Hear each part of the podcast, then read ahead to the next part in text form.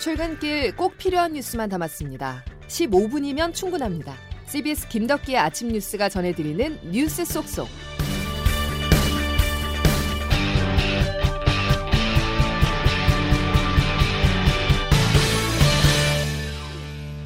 여러분 안녕하십니까? 3월 8일 김덕기 아침 뉴스입니다. 표류하던 한미 방위비 분담금 협상이 오늘 새벽 타결됐습니다. 조 바이든 행정부 출범 46일 만으로 한미 동맹의 장애물로 작용하던 방위비 협상이 마침내 합의점을 찾은 것인데요. 한국의 구체적인 분담금 인상 수치는 아직 확인되지 않고 있습니다. 첫 소식 워싱턴에서 권민철 특파원입니다. 이곳 시간 일요일 오후 주미 한국 대사관은 한 장짜리 보도 자료를 냈습니다. 사흘째 해온 한미 방위비 분담 협상 결과 원칙적 합의에 이르렀다는 내용입니다.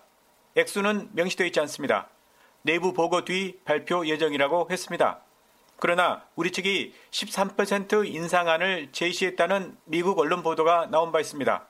지난해 트럼프 정부 때 양측 간 잠정 합의에 이르렀던 바로 그 액수입니다. 13%는 1억 1,700만 달러, 현재 환율로 1,320억 원에 이르는 금액입니다. 인상액을 포함한 전체 우리 측 분담금은 1조 1,500억 원으로 늘어났습니다. 이 금액으로 타결됐다면 작년 트럼프가 거부했던 금액을 바이든 대통령은 승인했다는 뜻입니다. 그러나 이번 협상 타결 조건에 우리 측의 국방비 예산 증액이 포함됐다는 이야기도 나옵니다. 미국산 무기를 우리가 의무적으로 추가 구매하라는 뜻입니다. 한편 미국은 3주 전 일본과 주일 미군 방위비 분담 협상을 타결졌습니다. 일본 인상액은 1.2%밖에 되지 않았습니다. 워싱턴에서 CBS 뉴스 권민철입니다. 방위비라는 큰 산을 넘은 한국과 미국은 오늘부터 연합훈련에 들어갔습니다. 훈련 참가 규모는 최소화하고 대규모 야외 기동훈련도 하지 않기로 했는데요. 무엇보다 전시작전권 전환을 위한 미래 연합사령부 완전 운용 능력 검증이 또 미뤄졌습니다. 이게 어떤 의미인지 김영준 기자가 설명해 드립니다. 합동참모본부는 오늘부터 아흐레 동안 연합지휘소 훈련을 실시한다고 밝혔습니다. 지휘소 훈련이란 벙커에 들어가 컴퓨터 시뮬레이션으로 지휘 통제 절차를 숙달하는 방식입니다. 그런데 전작권 전환을 위해 한미 연합사령부를 대체할 미래 연합사가 우리 군 주도로 작전 수행 능력이 있는지를 검증하는 평가는 이번에도 건너뛰기로 했습니다. 2019년에 1단계를 마치고 작년에 2단계 검증을 진행하겠다는 계획이었는데 코로나19 상황으로 계속 미뤄지다가 예행 연습만 하게 된 겁니다. 군 당국은 지휘소를 남태령의 수도방위사령부 문서고와 성남의 미군 탱고 벙커로 분산하고 훈련 참가 규모를 축소하는 등 방역 수칙을 준수하며 훈련에 임하겠다는 상황입니다. 코로나로 미국에서 증원 병력이 들어오기 힘든 상황과 북한의 반발 우려 등이 겹쳐 있는 복합적인 국면에서 3년째 야외 기동 훈련도 실시하지 않는 등 현행 전투 준비 태세에 초점을 맞춰 시행하게 된 겁니다. 군은 이번 훈련을 통해 전작권 전환에 실질적 진전을 이루겠다고 했지만 이번 정부 의 전환은 진작에 물 건너갔고 전환 시기를 도출하는 일도 어려울 것으로 관측됩니다. 결과적으로 올해 2단계 검증을 끝내고 전환을 가속화하려던 정부 입장에선 상당한 차질로 작용하게 됐습니다. CBS 뉴스 김영준입니다. 다음 소식입니다. LH 사장과 국토부 장관에 이어서 이번에는 홍남기 경제부총리가 머리를 숙였습니다. 한국토지주택공사 LH 직원의 투기 의혹과 관련해서 사과를 하며 재발 방지책을 발표했는데요. 관련 공직자의 토지 거래를 일정 범주 내에서 제한하겠다고 밝혔습니다. 그러면서도 이사 공급 대책은 반드시 일정대로 추진하겠다는 점을 강조했습니다. 김명지 기자입니다. 홍남기 경제부총리는 어제 토지개발, 주택 업무 관련 부처, 기관 직원들의 토지 거래를 일정 부분 제한하고 부동산 등록제를 도입하는 등 대책을 검토하겠다고 밝혔습니다.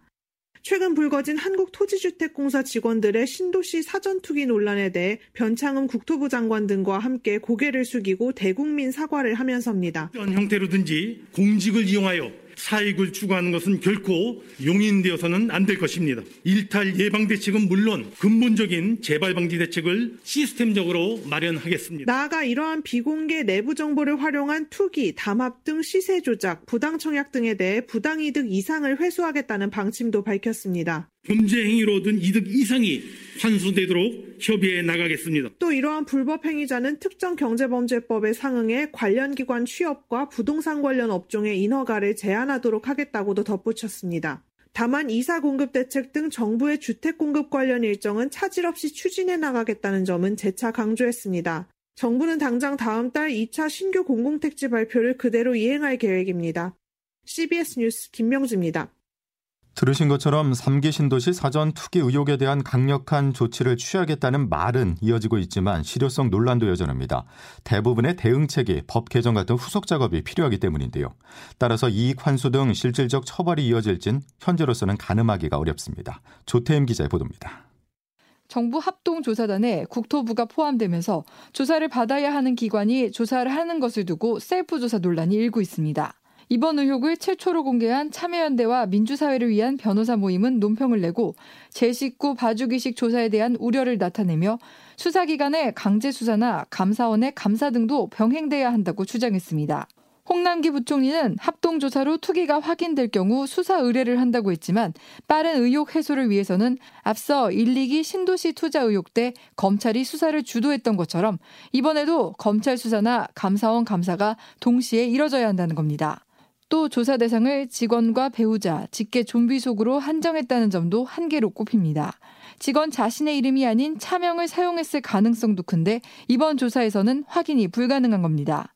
이외에도 땅을 산 시점에 직접적인 업무 당사자가 아니라면 미공개 정보 이용 여부를 판단하기도 쉽지 않아 부당이득 환수가 실제 얼마나 이뤄질지도 의문입니다.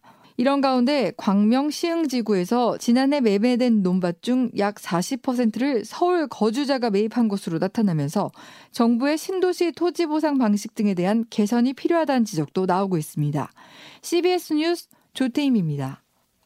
4.7 재보궐선거가 한 달 앞으로 다가왔습니다. 서울과 부산시장의 여야 후보 윤곽이 드러나면서 선거전이 본격적으로 불붙고 있는데요. 먼저 서울시장 보궐선거 상황을 짚어보면 역시 부동산이 문제입니다. 특히 LH 직원의 투기 의혹 사태가 최대 변수라는 지적입니다. 김광일 기자가 보도합니다. 여권 후보는 거의 정리가 됐습니다. 더불어민주당 경선에서 승리한 박영선 후보 본선 진출 유력합니다. 어제 시대전환가의 경선에서 조정훈 후보를 꺾고 양당 단일 후보로 선출됐습니다. 의원직 사퇴로 배수의 진을 친 열린민주당 김진애 후보와 법여권 단일화 최종 작업만 남겨졌습니다. 야권의 경우 단일화 원칙에 동의했지만 본격 협상에 돌입하지 않은 채 양측 삿바 싸움이 길어지고 있습니다. 국민의힘 오세훈, 국민의당 안철수 후보는 휴일 내내 각자 유세를 다니며 자신의 주가 높이는 데 집중했습니다. 이런 가운데 LH 사태가 터지면서 그러잖아도 핵심 이슈였던 부동산 문제가 최대 변수로 떠오르는 형국입니다. 국민의힘 김은혜, 민주당 신영대 대변인입니다. 연끌을 해도 내 집 마련이 요원한 이 땅의 청년들은 공정을 외쳐온 문재인 정부의 투기에 분노를 넘어 절망하고 있습니다. 우리 사회의 고질적인 병폐인 부동산 투기 문제로 인하여 재차 허탈감과 실망감을 느끼고 있는 국민 여러분께 송구합니다. 여야가 여론조사 수치상 혼전을 거듭하는 가운데 윤석열 검찰총장 사퇴 그리고 LH 파동을 둘러싼 여야 공방은 한동안 계속될 전망입니다. CBS 뉴스 김광일입니다. 이어서 부산으로 가보겠습니다. 부산은 대진표가 확정돼 있는데요. 더불어민주당 김영춘 후보, 국민의힘 박형준 후보 간의 양자 대결입니다. 민주당은 가덕도 신공항 추진을 내세워서 부산 민심을 공략하고 있고 국민의힘은 정권 심판론을 통해서 판세를 굳힌다는 전략입니다. CBS 부산 방송 박중석 기자입니다. 먼저 여당인 민주당 김영춘 후보는 공격적인 선거 전략을 구사하고 있습니다. 오고돈 전 시장의 성추행으로 촉발된 선거인 만큼 시작부터 고개를 숙였던 김 후보는 이제 집권 여당의 힘있는 후보로서의 이미지 구축에 힘을 쏟고 있습니다. 그 중심에 가덕 신공항 건설이 있습니다. 부산 출신 문재인 대통령 임기 1년 남았습니다. 그 안에 속전속결로 시간표를 확정 지어야 됩니다. 지키는 쪽은 국민의힘 박형준 후보입니다. 지난해 12월 출마 선언 이후 타자간, 양자간 가릴 것 없이 줄곧 지지율 1위를 기록하고 있는 박 후보는 남은 30일간 변수를 최소화한다는 전략입니다. 경선 기간 당 안팎에서의 공세에도 이렇다 할 대응을 하지 않던 박 후보는 최근 들어 현 정권 심판론에 부쩍 날을 세우고 있습니다. 이번 선거는 정권 교체의 관문이 되는 선거입니다. 문재인 정권 4년 동안 우리가 본 것은 불운과 비선, 오만과 편가르기였습니다. 중도층 공략에 이어 보수 세력 결집으로 승부의 쐐기를 박으려는 것으로 분석됩니다.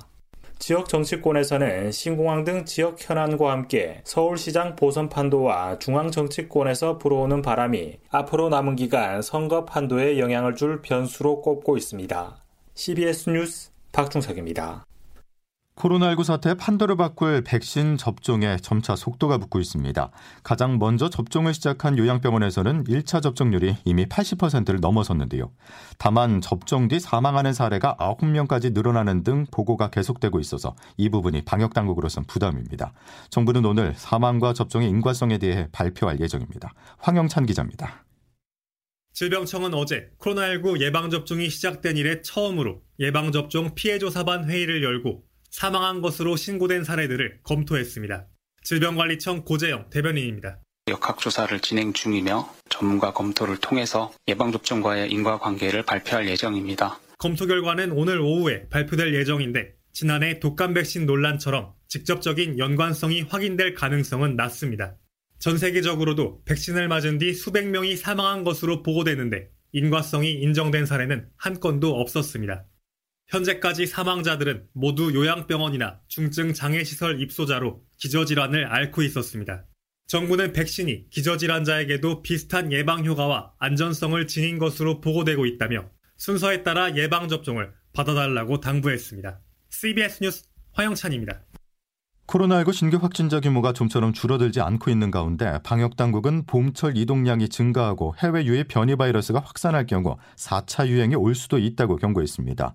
오늘도 신규 확진자 규모는 300명대 중후반이 될 전망입니다.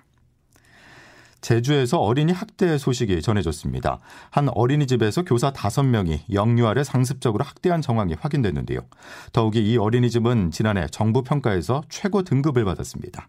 경찰의 수사 결과에 따라 파장이 커질 것으로 보입니다. CBS 제주방송 고상현 기자의 단독 보도입니다.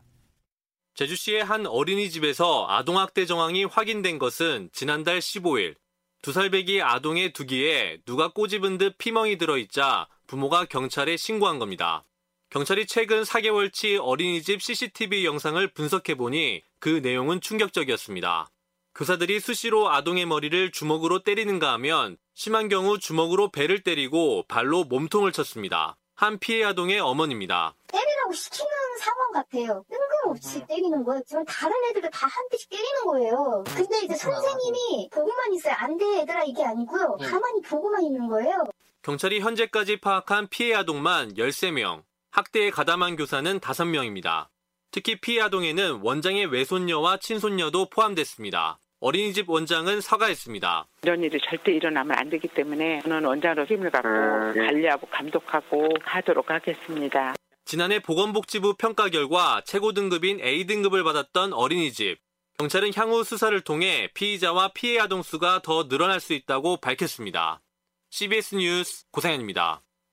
미국의 최고 권위 음악 시상식인 그래미 어워즈에서 Best Pop Duo Group Performance 후보에 오른 방탄소년단이 한국 가수로서는 처음으로 시상식에서 공연을 펼칩니다. 올해 그래미 어워즈는 우리 시간으로 15일 오전 10시에 열립니다. 김덕기 아침 뉴스 여러분 함께하고 계신데요. 이제 날씨 알아보죠. 이수경 기상 리포터 전해주시죠. 네, 오늘도 일교차 큰 전형적인 초봄 날씨가 이어지겠습니다. 아침 기온 영도 안팎을 보이면서 다소 쌀쌀하게 시작하고 있지만 한낮에는 포근한 날씨가 예상되고 있는데요. 서울은 현재 1.6도로 어제 이맘때와 비슷한 기온입니다. 오늘 낮 기온 어제와 비슷하거나 조금 더 오르면서 대부분 지역은 10도를 웃돌겠고 일부 남부 내륙은 15도 안팎까지 오르면서 따뜻하겠습니다. 그만큼 내륙 지역은 낮과 밤의 기온차가 15도 안팎으로 매우 커지면서 건강 관리에 각별히 유의를 하셔야겠는데요. 오늘 서울과 수원, 부산의 낮 기온은 13도, 전주와 대구 14도, 광주는 16도까지 예상됩니다.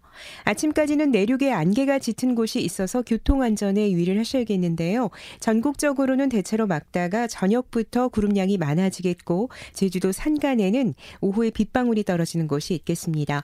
대기 중에 미세먼지 농도는 오늘 수도권과 충청권, 전라북도를 중심으로 일시적으로 나쁨 수준일 것으로 예상됩니다. 날씨였습니다. 큰 일 교차는 면역력을 떨어뜨립니다. 아침 저녁은 체온 유지에 신경을 쓰시고요. 점심에는 밥 든든히 드셔서 건강 관리 잘 해 주시기 바랍니다.